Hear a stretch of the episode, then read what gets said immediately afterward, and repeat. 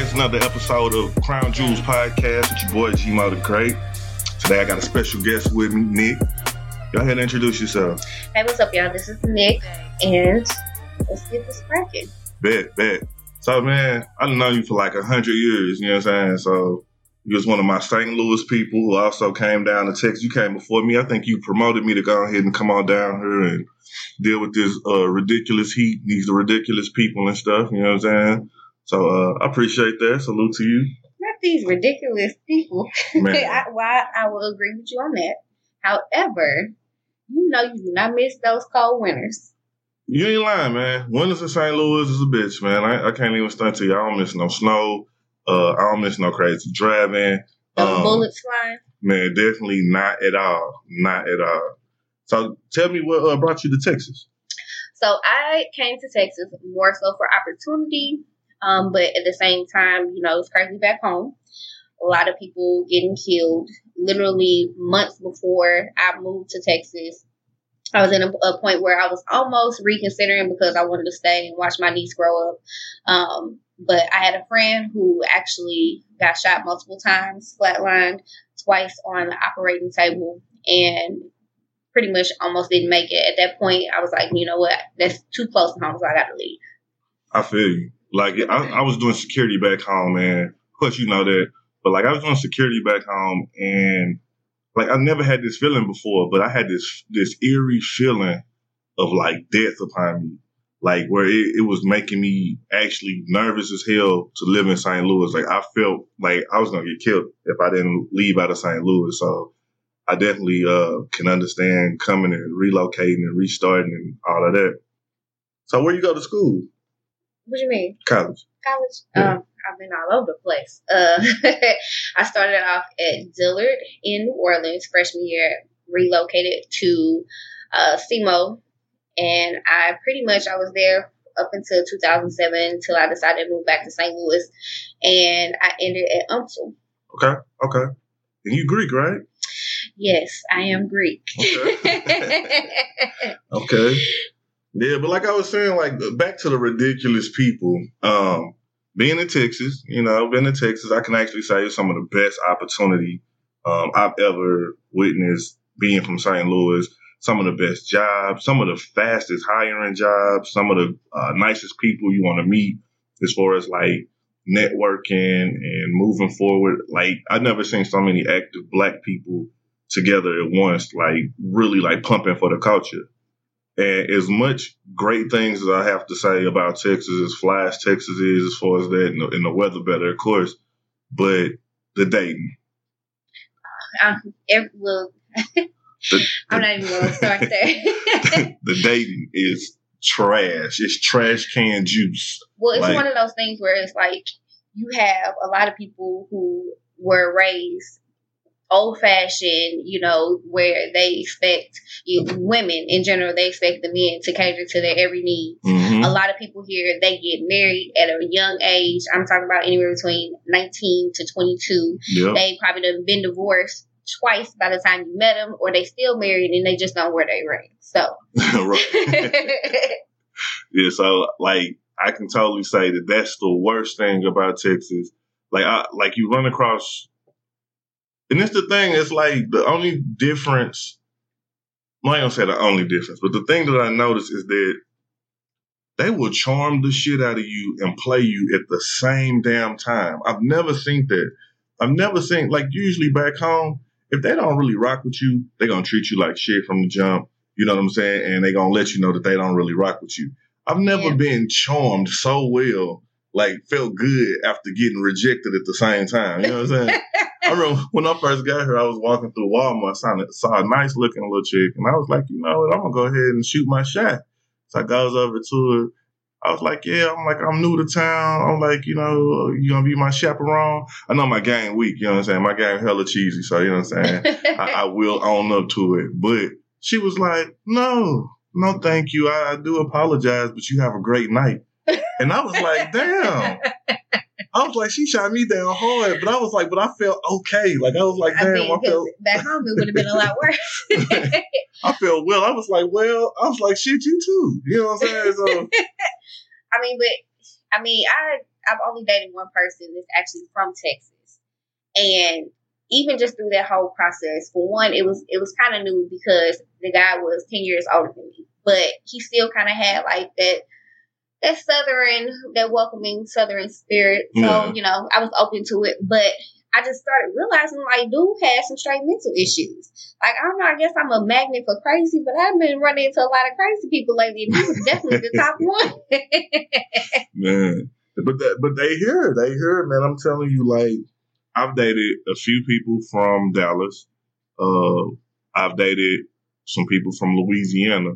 Now mm-hmm. with Louisiana, it's the difference. It's like you got New Orleans, Louisiana, and you got everybody else, Louisiana. Yeah, New Orleans, yeah. So it's like I've dated from there. I've dated New York, uh, L.A., Detroit, Chicago. I'll be out here a little bit. You know hey, let me quit talking. I'm putting myself out there real quick.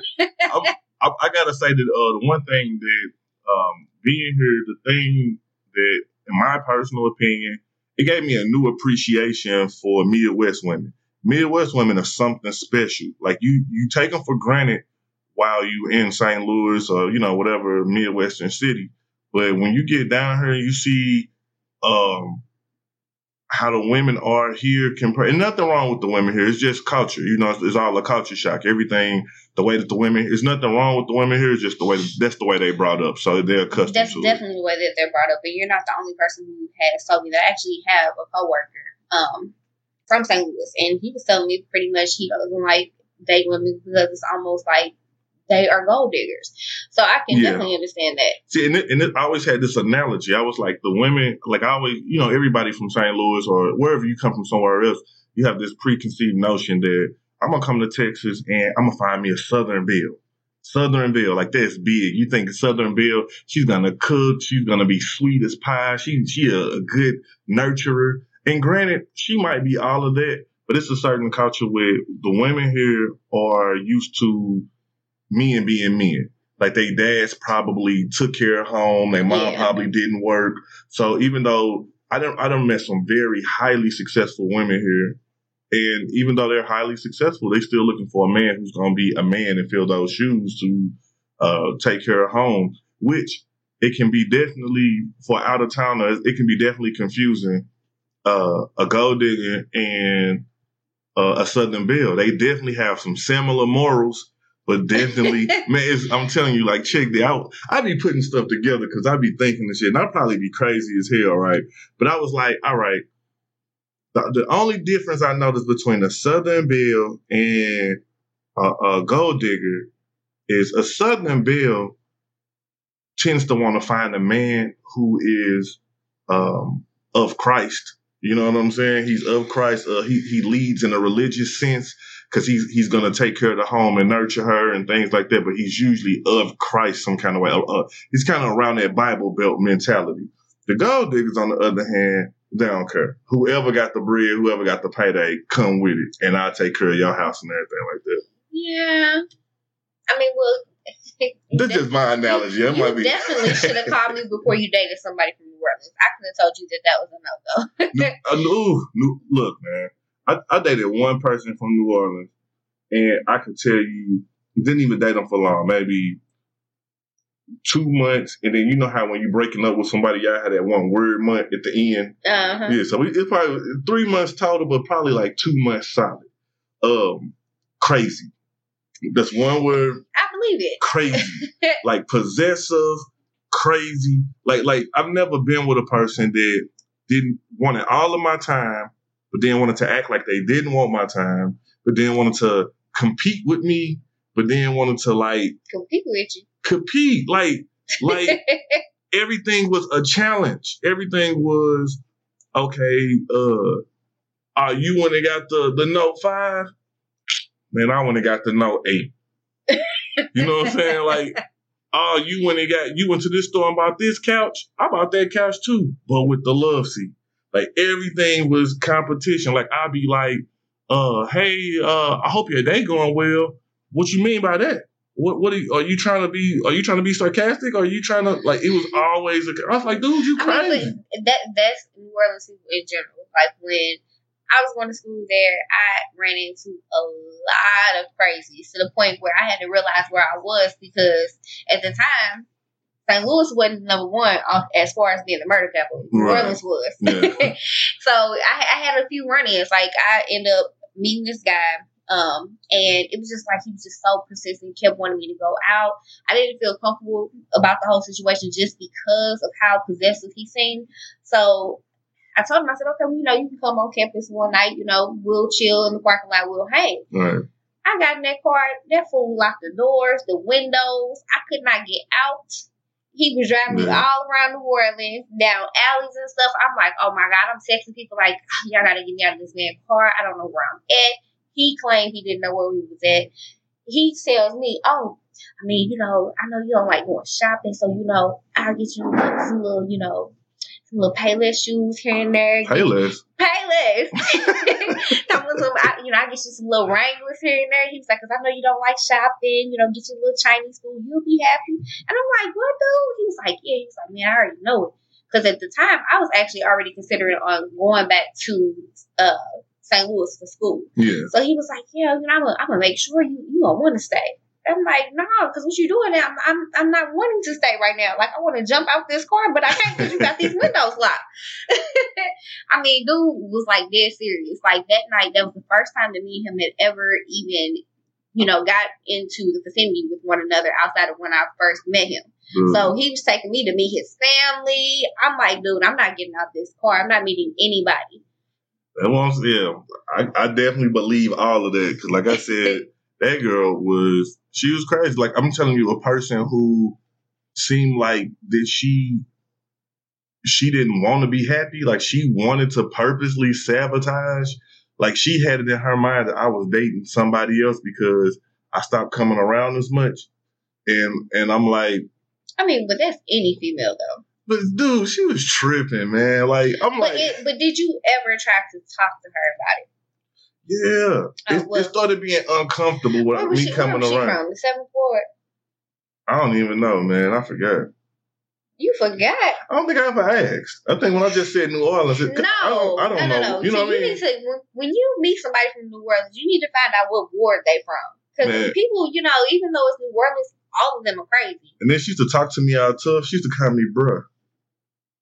Yeah. I was like, I wasn't used to that. I'm a Bay type of dude. You know what I'm saying? Like she was like, she like, she like, say, bro, say my G, and I'm like, wow, like, but she used to be tripping. And then like I remember one time I was out in the streets passing out flyers for an event I was uh, throwing, and this girl walked up to me and she grabbed my arm and she was like, say, and I'm like, yes, like you know what I'm saying? Like what you mean? She was like, yeah. She was like where the where the clubs at that's popping around here? And I'm like, what you trying to do? I'm like, you trying to see something nice? You want to go with a ratchet? At? You trying to get ratchet? ratchet? She was like, I'm trying to get ratchet. ratchet. she was like, she was like, yeah. So uh, I was she like, yeah, that bounce life. Yeah, so I was like, man, at the time, I think I told her about our club here, uh, Park Avenue. So I was like, check out Park Avenue. She was visiting or something. And so she was like, you sure this gonna be ratchet? I was like, yeah. She was like, because I'm trying know. to turn up on Bloods. I said, ooh, what the fuck? What did I just walk into? On Bloods? I wasn't even ready. I wasn't prepared to handle that last statement. Well, she was definitely not going to walk up in the Park Avenue. That type of. She was on Bloods. I said, geez, like it wasn't even. Uh, that's what it shocked the shit out of me. What kind of chicks was you running into? I don't know. So then I had another Louisiana one, Alexandria, liar, straight out liar, lie about everything. Like couldn't even help but lie. And yeah, so New, me in New Orleans, I don't have a good. I love the accents from Louisiana, uh, from uh, New Orleans, but me and Louisiana, we don't have a good rapport no more. Yeah. So yeah, I had to chill. Yeah, I, didn't, I didn't had I didn't, I didn't had another experience, but that's not uh for this radio. Let's just say that that kind of became like a stalker situation. You was in school? No, I wasn't. I wasn't in school. I was actually back home, just chilling. Yeah. that that was kind of like a little Black Planet type, you know, situation. And trust me, after that, I was like, I'm definitely after all those years. I was like, yes, now it's time to delete Black Planet. yeah. Now, speaking of, of schools, you know what I'm saying? What you think about this school shooter down in Florida? Um. Well, for everybody who haven't heard, I you know what I mean, like me, I don't really know much about the situation, but apparently a school shooter in Florida um, was a 19 year old man used to go to the school. I believe he was participating in the GED program. They saying that he had some kind of psychological issues. Decided to go to his former school, shoot it up, and was successful with shooting it because apparently he shot about 17 different children. What's what's your thoughts on that? I mean, I've also heard that he was a part of a white supremacist group. Um, I've also heard that, you know, of course, he had issues at home, you know, just the way he grew up. And I just really feel like it's just an excuse because had it been one of us or one of ours, mm-hmm. it would have been a whole different story. It's every time you see a white child go through something or them do something, you're always creating an excuse. You're not solving the problem. Now, you don't see none of us going up in our school just straight shooting up, you know, all these schools. No. But I mean, any anything that we do that we try to, I mean, I guess, you know, help our people or just try to, you know, stand up for our people is always an issue. Just like the whole situation with Black Lives Matter. That's a hate group. Right. But but what about all these other groups? And now they're, they're saying that this little boy was a part of a, a white supremacist group, and you trying to smooth it over by all these other issues. We got a lot of issues. Everybody has issues.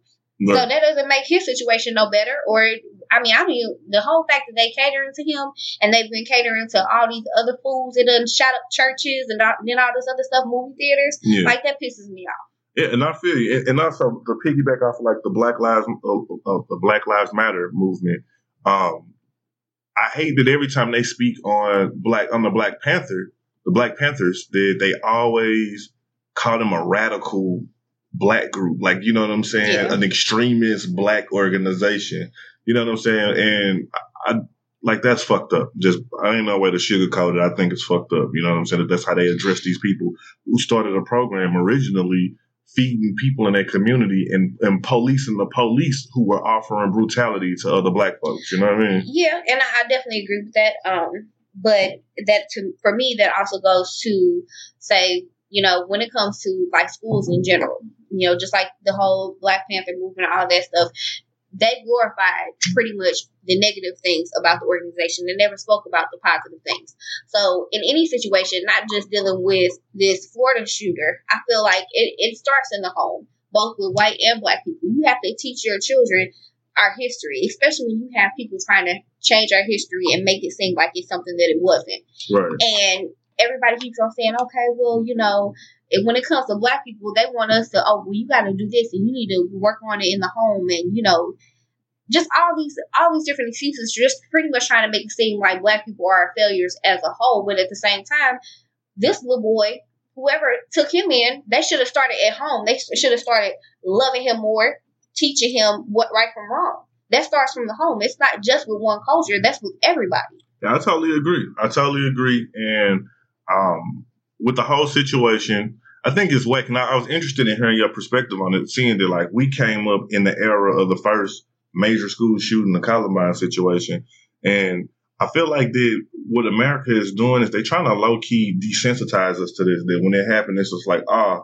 it happened again. But like I said, like you look at like someone like Tamir Rice, they called him a grown man, a twelve year old boy who was shot but they calling this guy a, a, a, a child, a troubled child, and he's 19 years old. Fuck that, he's a grown man. And that's all to me. That's all the whole the whole perspective. Like, and I know some people pretty much don't really agree, but I feel like that's almost like the point where they're trying to brainwash the community to look yeah, at black are. people at as pretty much you know we're inferior and it's, it's, you know we're somebody we're somebody that they should actually fear that we're yeah. a bigger threat than what we really are.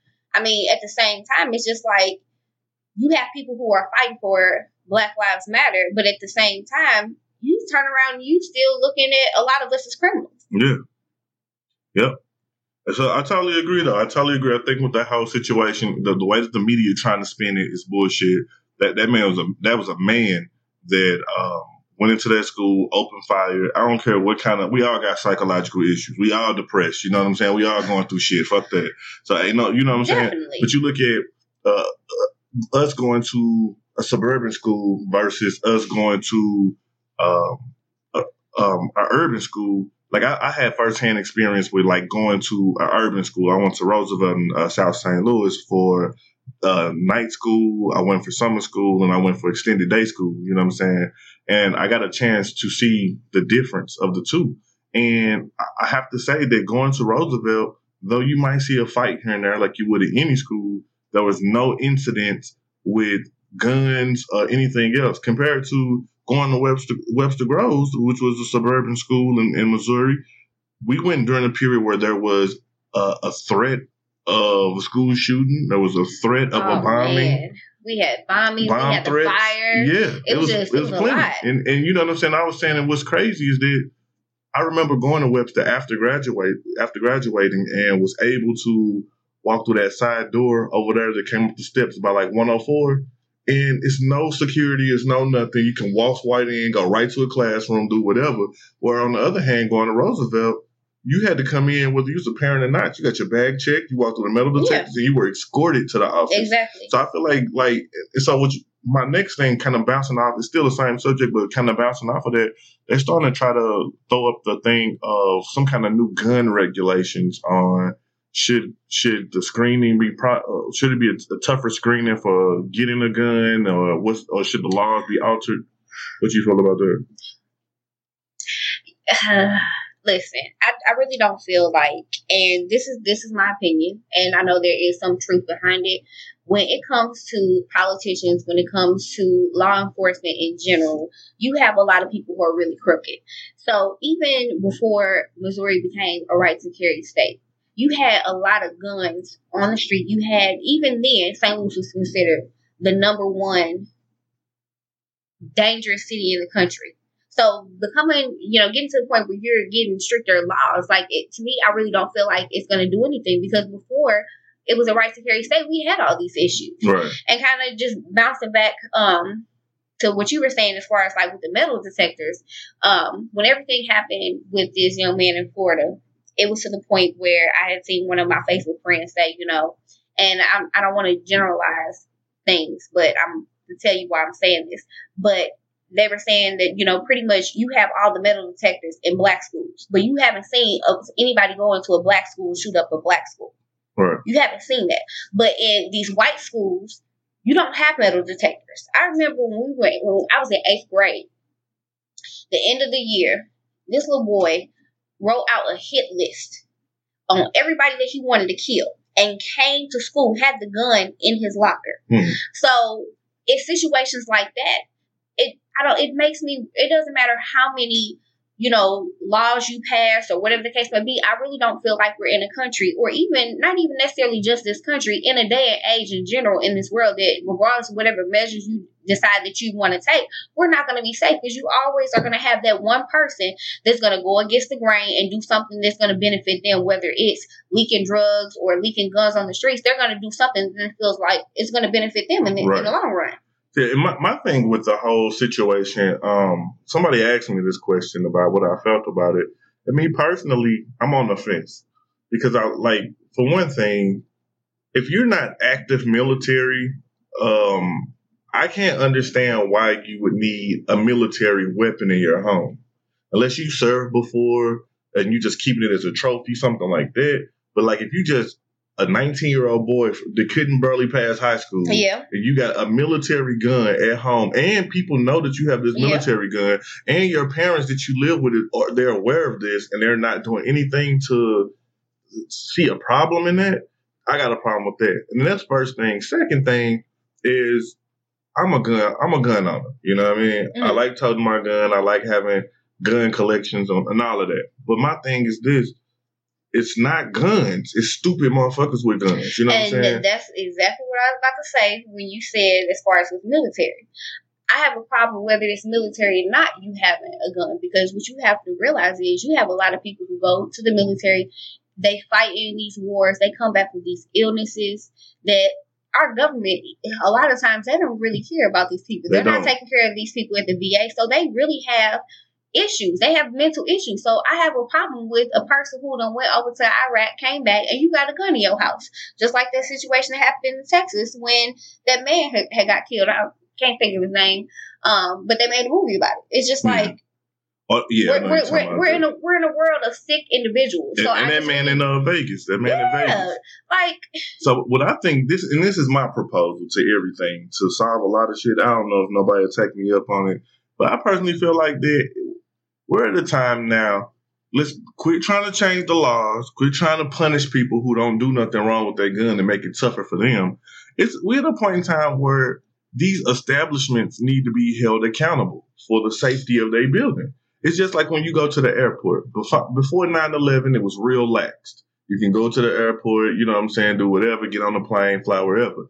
After 9-11, it got real tight. They started implementing that you can't walk people to the gate no more. yeah, You you can't uh you got to go through certain uh, metal detectors, hold your hands above your head, and you don't get mad at them for that. You know what I'm saying? You just do what you got to do to get your ass through that. Where on the other hand, like we get upset with like you go to a bar, you be like, they got metal detectors. I don't know if I want to come in here. They got metal detectors. But it's it's the thing about that's the safest place you can be. You know what I'm saying? Like I when, mean, so so my thing with the whole thing at a school, I go to a school, I look at the school, I like the curriculum, I like the setup. I feel safe bringing my child here because I'm thinking that y'all creating a safe environment. mhm. So my thing is, it's up to y'all to uphold it. So how like like taking it back past the guy in Florida, but let's take it up to like Sandy Hooks a couple years ago. A grown man goes into Sandy Hooks Elementary School. He shoot a gang of elementary children with a high-powered uh, military gun. yeah, Why the fuck are, is there access for a stranger, a man, a grown man, or even if he have a gun? Why a man shouldn't be on the campus of a children's school if he don't have children, nieces, or something there? That make you think like like why weren't y'all policing that building a little tighter to make sure the strangers can't waltz up into that school? It's, it's like I mean, I, I, I, I, tend to be some sort of like a conspiracy theorist from time to time. And, you know, I know when we were in school, you know, even when, you know, people were coming, you still had people walking the halls. You had people checking. If somebody didn't need to be there, then they weren't there. They had to sign into, in into office when they were coming into the school or even just picking up somebody. You had to be verified. You had to show your ID um, even just like the whole situation when it came to um, the shooting, the movie theater shooting. mhm. If I'm not mistaken, I believe he came through the exit door. I don't know what exit door you can come in and the alarm don't go off. yeah. So I just feel like a lot of the stuff it, it's a setup, but at the same time, regardless of whatever measures we take, it's always going to be that one person that's going to break the rules. It's always going to be that one person that's going to put everybody in harm's way. Think about all these church shootings. And, and I I don't agree. safe nowhere. I, and I agree, but I feel like, damn, if you got the damn dart officer at the school and the damn dart officer ain't worth the shit to stop nothing, God, like, and you I think about, well, I mean, you know, the the older I got, I started just thinking, okay, well, either they asked to be in this program or they got put into this program because they didn't do something correctly on their job. but you think about this when you go to an establishment, just think about the school. When the cafeteria closes, that cafeteria be on lockdown. You're not getting access to the money. You're not getting Eh. access. You know what I'm saying? When you think about you think about the movie theater, where it comes to their money, they ticket sales, all that, that shit is on lockdown. So well, you mean to we're tell not gonna get on the cafeteria situation because I almost had to beat up a cafeteria lady in high school. So we're not gonna get on that. thugging in a major way? Yeah, I was thugging. You know, the principal had to beg me to leave out of the, the cafeteria because the lady's about to get it. But I mean, I just and I guess it's one of those things, and you know, I guess when they say you're a product of your environment in St. Louis, it's not too many people that you can trust. So I don't like people standing behind me. I'm always looking over my shoulder. Yeah. So in any situation, if somebody tells me, "Oh, it's safe to go here, it's safe to do this, it's safe to do that," I don't trust it Yeah. because, like I said, you have you've had all these church shootings, and it I mean, and that's the one place where anybody should feel like they can go to as a refuge and be safe, and you can't. And, and I feel like it's it's the I don't know. I'm just starting to feel like that. Like I said, using the airport as an example, when the airport started getting threats or something major happened, you're not seeing that shit again. They locking that shit down. They start doing all precautions to make sure that that stuff happened. And if it did happen, it was to a minimum. You know what I'm saying? And I feel like it's starting. It's to the point now that if we can look and see that there's no incidents in urban city schools, maybe these these uh, suburban schools need to take some lessons and start getting some metal detectors, start getting some cops. You think about yeah. Webster Groves got all them damn cops sitting on the clock from from All six a, cops. from Yeah. six a.m. to six p.m. just sitting on the clock milking it. I, I Yeah. feel like they every school need to have a substation at their superintendent's office, and it need to like they just need to pay close attention. It Well- should be good. Like I remember uh, Roosevelt again. Roosevelt had it was this one dude named Sarge. Sarge was the toughest police officer ever. If you got a line with him, he done slam students in the lockers. I ain't saying he's supposed to do that. But he didn't, but some of them students would tell you to this day that they thank God that he did that for them. You know what I'm saying? Because so- he didn't he didn't play. I mean, well, If that's one thing about black parents in general. It takes a village, and if you got to, I remember mom told a few people if they see me doing something wrong, that it was okay to whip my ass, and I was offended. and, and it's just like I remember going to Roosevelt. If you missed first period and you thought you was gonna waltz up in that second period and roam the school and do whatever, then you'll come to that first gate and you'll be about to check in, and they'll say, "Let me see your badge," and then you show them the badge, and they be like, "Oh, okay, Gary. We'll try it again tomorrow because you late." And go, this is an absence. So you go head back home. You'll try again tomorrow. They didn't play about that shit. So that's that's another thing. You got this guy coming waltzing up into the school. I'm not sure what time he came up into the school. I really tried to avoid this story because I just knew it was gonna be spun into some bullshit. You know, So I really tried to avoid getting details and reading into it. I'm, I'm gonna circle back to this to your your airport comment because, and this is another reason why I'm gonna say that I don't feel safe regardless of where I'm at. You had airport security and TSA that took certain measures prior to 9/11 happening. 9/11 happened. They went through all these different measures, saying, "Oh, well, you can't bring these items on the airplane. This is how you have to check in." All that stuff. Now, I used to work at the airport. I done seen people, including employees, have access to locations where they should not have had access to. And it's one of those things where it's like, okay, but with all these threats, all these things happening, I've even worked in the airport when there has been a bomb threat, and you still had all these things going on. And it's like, okay, well, you have these security measures. Why are these thi- things still happening? Just like the guy who shipped, tried to ship himself from one place to another and put himself in that box. Yeah. Like, how the heck could you even? It, like, they had a movie about people doing stuff like that. So when you did all these measures preparing for 9-11, why the heck didn't you think of coming up with something to monitor a whole body being in a box? I can't lie. Like I remember when I went to um I went to Orlando um in November and coming back through Orlando, you know, you gotta go through your checkpoints, scan your bags and all of that stuff. So when I went through Orlando, it was real packed, real packed. But Orlando did not give a fuck about following the measures. you know, I was like, sir, I'm like- I'm like, sir, do I need to take my belt off? He like, nah, keep it on. I'm like, sir, do I need to take my jacket off and put it on the belt? He like, nah, keep it on. Now you know, going through out of Dallas, they like, nigga, you you there got to be naked Well, walking through there. And see that that's where I was going to say. I, I had actually you went to Orlando. I went to um Miami hmm in July. When I went to DFW, for one, the whole just even getting through the gates, going through TSA, Love Field is more organized than DFW, in my opinion. Yeah, I went through there, dropped my ticket, you know, came back, got my ticket, just walking through that sucker. Nobody cared. But TSA, Love Field, a smaller airport, and it's not an international airport, they shut that down real quick. hmm yeah. I don't know. So it's just crazy. I, I just really feel like don't mess with the guns. You niggas need to take care of y'all schools and make sure that don't nobody have access to roam in y'all schools especially with guns. You know what I'm saying? Like I feel like if, like my friend was saying the other day, he said I never understood how you could put a sign on your building and say no guns are allowed, but then not take the extra measure to make sure that guns aren't coming onto your premises. But how in 2018 are we still working on the honesty policy? You know what I mean? Like it don't. I mean, like that dude going to that hotel in Vegas and shooting out the window.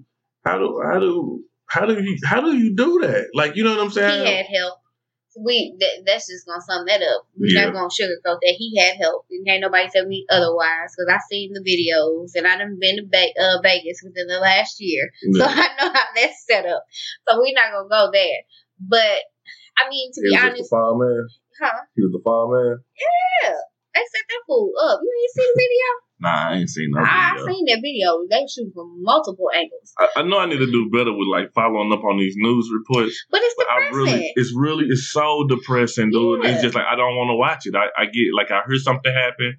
I take a deep breath, and everybody be like, "Did you hear? Did you hear? Yeah, I heard." I just don't look no more because it's just like I'm like coming from St. Louis, especially where it's a RIP every fucking day on Facebook. Uh, yeah. I'm, I'm tired of seeing death, man. I'm tired of seeing negativity. So it's just like I'm, and I'm burnt out. Closer, every time you turn around, it's it's like it gets closer and closer to home. So it's Yeah. just like it just can't take it no more. Yeah. So you, you said you saw that um interview with uh Monique and um Charlemagne. Yeah, I, I seen that. Oh my god! Uh, so jeez, so uh, according to uh, everything going on, everybody know the Monique situation as far as like she's boycotting Netflix because she feel like they're gender bias and race bias, and of course, it's a lot of people that have a lot of opinions about it, uh, including Charlemagne the guy. And eventually, uh, I guess they crossed paths and they invited uh, Monique onto the show, where she was able to address Charlemagne, giving her donkey of the day. And what I have to say about that, I'm gonna let you take this, but God, I ain't never seen nobody have their foot on Charlemagne neck so bad, man. Like that shit I was mean, so funny. I don't know. You know, baby, you know, the whole situation. I mean, Uh, um when it to me in, in my opinion i felt like there were some valid points that she was making.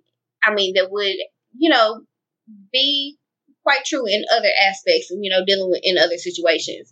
But i also feel like you took advantage of the fact that netflix that's a huge platform. So because you were not offered what you felt like you needed to be offered you know i felt like you decided to pretty much take it and run with it and at the same time you know, looking at, you know, which not only Charlemagne, but even DJ Envy was talking about, you know, it's it's a business move. yes. You know, you kept saying that you were in this movie, but to be honest, you know, even though I seen the movie, I, when she kept saying, "Oh, you know, I was in this movie," I'm like, "Well, what is this movie? I can't even think of it." Like, if I, it's one of those things where if I'm not seeing your face constantly and I'm not seeing you doing things, then I'm not going to want to see anything new that you're doing right now. Like, you need to make me laugh prior to me even wanting to do all of this. I agree. I, I feel like if he was definitely like a person like Kevin Hart going through the same issue, you, he'll have a lot more supporters because the way that he's out here fighting for for people, helping people, giving back to people. You know what I'm saying? And he's he's consistent and current with his material and everything. Monique, on the other hand, like I mean, yes, she was in that movie, but we really haven't seen Monique since before, um, like right around Precious or something. I mean, you she she was doing a little, you know, a little comedy here and there, but, But that, that's the problem that I have. with relevancy. To, do you know one Monique joke? uh, yeah, You, you do? Yeah, her her hair on her legs, and that's about it. but Uh, but see, like I like with, with people who who doing something now, like she could put herself to Chappelle. I can call off a Chappelle joke. I could call off a Chris Rock joke. I could call off a Kevin Hart joke, even though he wasn't a part of the list.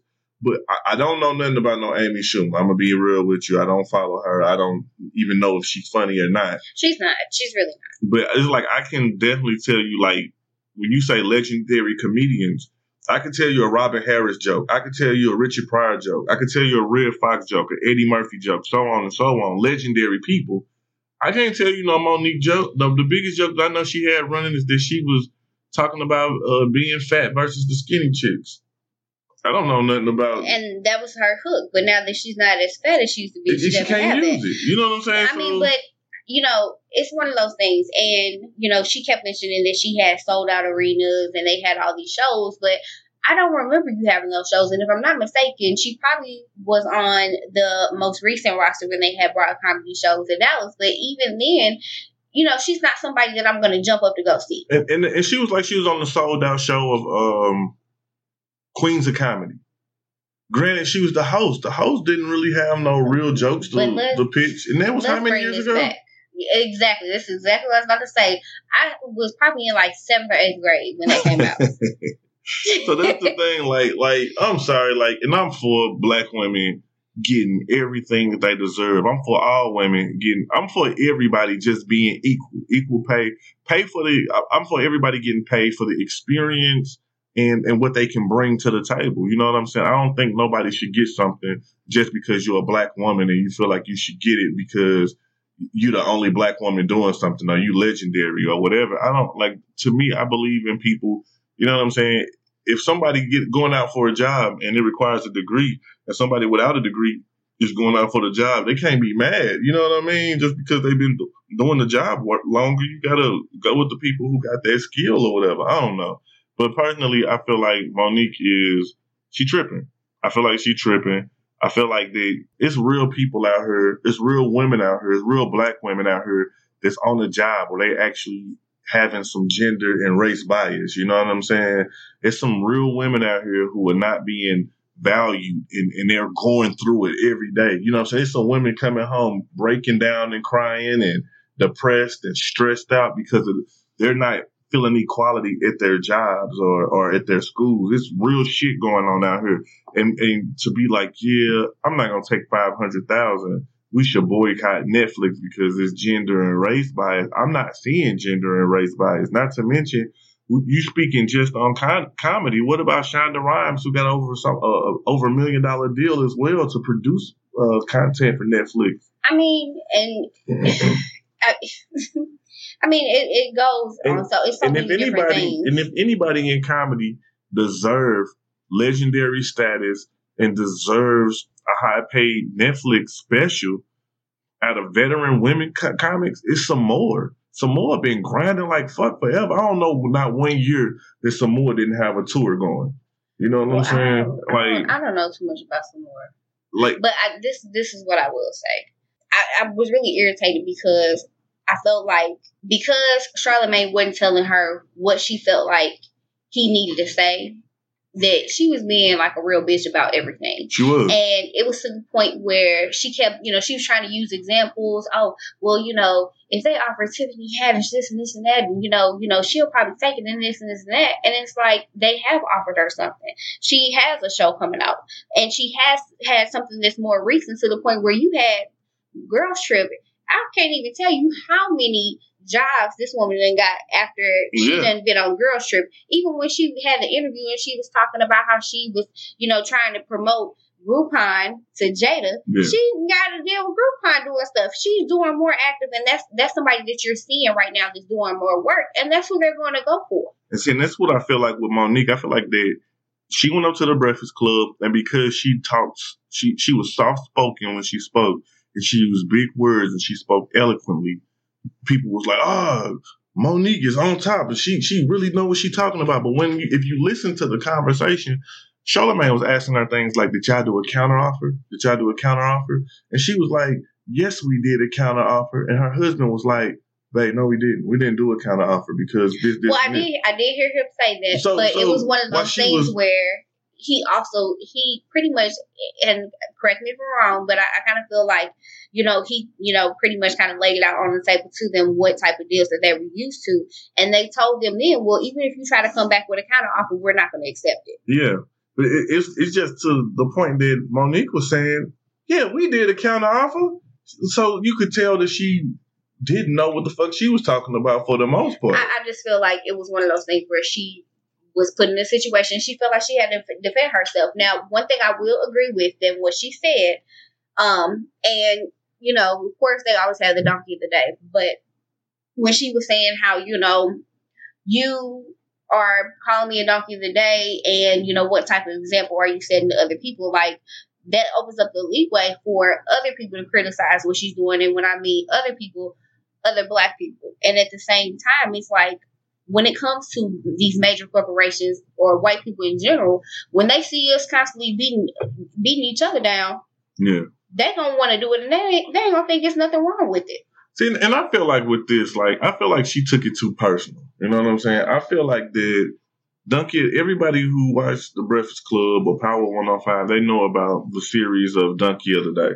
You know what I'm saying? Um, I feel like he when she when he gave her Donkey of the Day, he explained then why he gave her Donkey of the Day.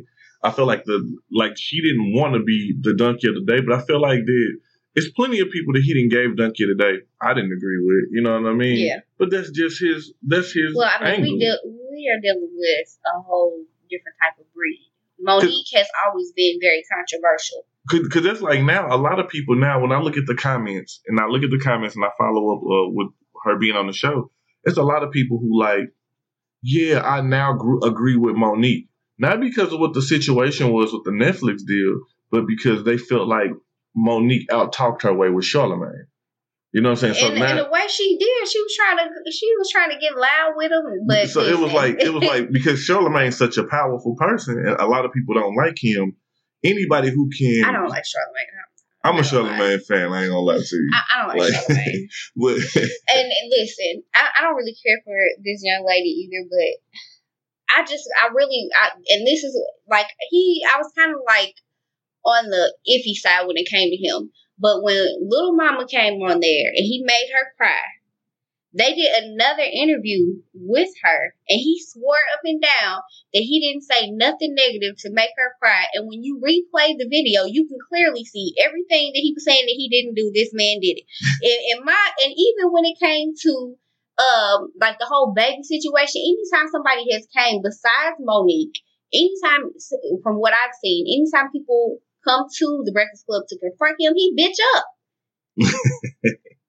I feel like I feel like one thing that I like about Charlemagne, man. His bitchness, no. I'm joking. one thing I like about him is that he say what everybody else is thinking, but are too afraid to say. I feel like that He's the one thing. I feel like the one thing with Charlemagne though, eh, and and people expect Charlemagne gonna say whatever about you and gonna be ready to fight you. Nah, Charlemagne will tell you from the gate. I'm like, dude, I do interviews. You know what I'm saying? I'm not gonna fight you. I'm the radio guy. And so, like, when people like Birdman came on the show and was like, damn near from the cry and shit, you know what I'm saying? No, Charlemagne. listen, okay, so this goes back to me living in New Orleans. Uh-huh. I'd have been in in a straight club and had people walking next to me shoulder to shoulder with Wayne from Cash Money and me saying something and them really looking like they about to murk me. So had it not been recorded, it, look, would have got got it handed to him. I, I, believe it. I believe that, but I believe like that. What I felt Birdman was whack for But that. wait, And, and, and what I'm gonna say, he was really whack. Uh, well, I'm gonna say, I say he whacked because one thing, go with that 1990s uh, radio show intimidation shit. Like, come on, But man. listen, but listen, and you should know this because you dated people from New Orleans. Mhm. I mean, he's trying to intimidate him. That's something that they do on a regular. That's real to them. They they do, but you gotta get out of here with that shit. Like, They're not gonna get out of it. That that's that's what they live on a day to day basis. They gotta hey, it's a survival of the fittest. but that ain't that ain't the world outside of New it's Orleans. not, but they but many people don't know the world outside of New Orleans. See, and that's the thing. I'm like that. Like when he came on there, he came on there with 150 people. You know what I'm saying? And it's the thing. like he came out with 100, and, and then there was 150 young boys. Like they wasn't really no veteran goons. But he hangs around a lot of young boys. Listen, it, it just let's get back to Charlemagne real quick. I could respect Charlemagne more if you stood behind everything that you said when you had that person face to face instead of being a Twitter thug. That's just like the whole situation when Brandy and Monica went on there. You had a whole lot to say, but when they were in in your face, you couldn't say none of that stuff to Brandy face. yeah. Quit being a, a Twitter thug and own up to your Uh, shit. I feel like with, with Monique, he kept the same energy. That's the only person he's ever done that with. I feel like I feel like with Birdman, he kept the same energy. I I feel feel- like with Birdman, he he he kind of suppressed it. With Monique, he probably thought, "Oh, I can Uh, take see, her." I feel like. Birdman. I, I feel like Birdman came on the show with that energy, and Charlemagne. he, Charlemagne wasn't expecting it. but Charlemagne still said said what he felt, and, and, And Birdman and, and Birdman came on there and ran out. Yeah. No, because Birdman was waiting for that nigga to say something stupid. I want. I'm listen, and this, I'm just me. If you say something about me behind my back, I want you to say that to my face so I can tee off on you right there. Yeah, I don't know. I, I, I just like I like the fact knew he was about that life. I, I like the fact that like and this was crazy because like they asked Charlemagne, they was like, "You ever thought somebody was gonna attack you?" And he was like, "Yeah." And they was like, "Who?" And this was like some interview I think he did with Vlad or something. He was like, "Who was the one person you thought was gonna do so?" He said, "Dog, the one person I thought out of all the interviews I ever did that was gonna really jump off." He was like, "Was Nelly." He was like, he was like, Nelly said some shit to me that he, he said it scared me. He said, um, I, I asked him something, and Nelly looked at me and was like, I keep retainers for uh, for for niggas like you, cuz. And he was like, that shit scared him. Like It he was like, do you know what that means? Does, like, that does he mean know where he's from? It should. Like- He said, do you know what that means? He said, that mean that nigga keeps a lawyer to deal with him going off. You know what I'm saying? I was Yeah. like, yeah, I believe. it. So that shit crazy though. But I think Monique, um, I, I feel like what she did going on the to me, I feel like it was a plot. It was a scheme that she went on the Breakfast Club. She knew exactly what she was gonna say. She knew how she was gonna end it. That that whole thing she said about "You- you're the brother we have to lead into the the lead Yeah. wife. and- You you she practiced that. She practiced Yeah, that at she did. home. To me, when she came in the, in the studio and she hugged Charlemagne and was like, "Hey, baby," that shit was fake because you knew Well- you knew how you was gonna end that shit. Well, not not only that, all of it was fake. Because you see how she tried to read uh Angela. Yeah, and, and then if you notice, I, don't, I I saw the interview a little bit before it actually aired because she pulled out her tablet and went on Periscope in the middle of the interview while she was talking. Yeah, I seen it. The shit is staged, man. But but th- this is the thing. I feel like that her and her husband they have used this incident with Netflix to re- to bring her more relevance. You know what I'm saying? Then she knew Charlemagne was one of the top dogs in talking shit. He like the Wendy Williams, you know what I'm saying, of his time. And we she knew used to work together. yeah, and so she she knew that she had to go to Charlemagne, shit Charlemagne down, and get people to shift. You know what I'm saying? And I feel like that's what she's doing because I feel like but, now, I mean, even with that, I don't mean to cut you off, but even with that, don't they all have some type of stunt to get publicity? I, I feel like it, yeah. But I just feel like that, yeah, Monique really, she don't give a fuck about that Netflix deal. She know that she probably worth what they because Well, I mean, because yeah, when she went through, if you looked over the last couple of weeks, she attacked Netflix, she attacked Will Packer, she attacked anybody who said anything against her. Uh, I mean, but to be honest, and let's be real, if you felt passionate about something that you've done that was, you know, publicized like that, don't you think that you would defend yourself against every single person? Maybe, maybe. Or I feel like that because I, I said, uh, you think about this. Let's sit down and think about this. If Monique talking some real shit that black women go through the hardest shit, you know what I'm saying? As far as like uh, black women comics go through the hardest shit.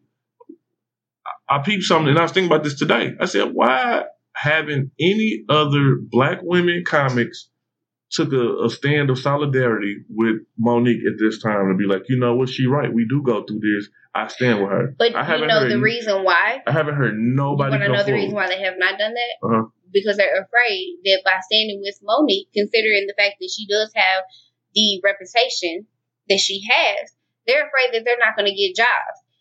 Wanda Sykes Mm. didn't say nothing. She didn't come out publicly, even Yeah, after Monique put it out her. there. From She- a private conversation. She still has not came public. I think that's whack though. I feel like that she looking for everybody else to stand with her. You need to get your sisters to stand with you. Even even when she tried to put, oh well, if they do this and this and that with Tiffany Haddish, you need to do your homework. When you was telling Charlemagne that he needed to do his because she had already had a deal. Yeah. Yeah. So that shit crazy to me, man. I don't know. Like I think Monique tripping. But hey yo, we gonna wrap it up right here. Thank y'all for tuning in. It's another episode of Crown Jewels Podcast with your boy G Mo the Great.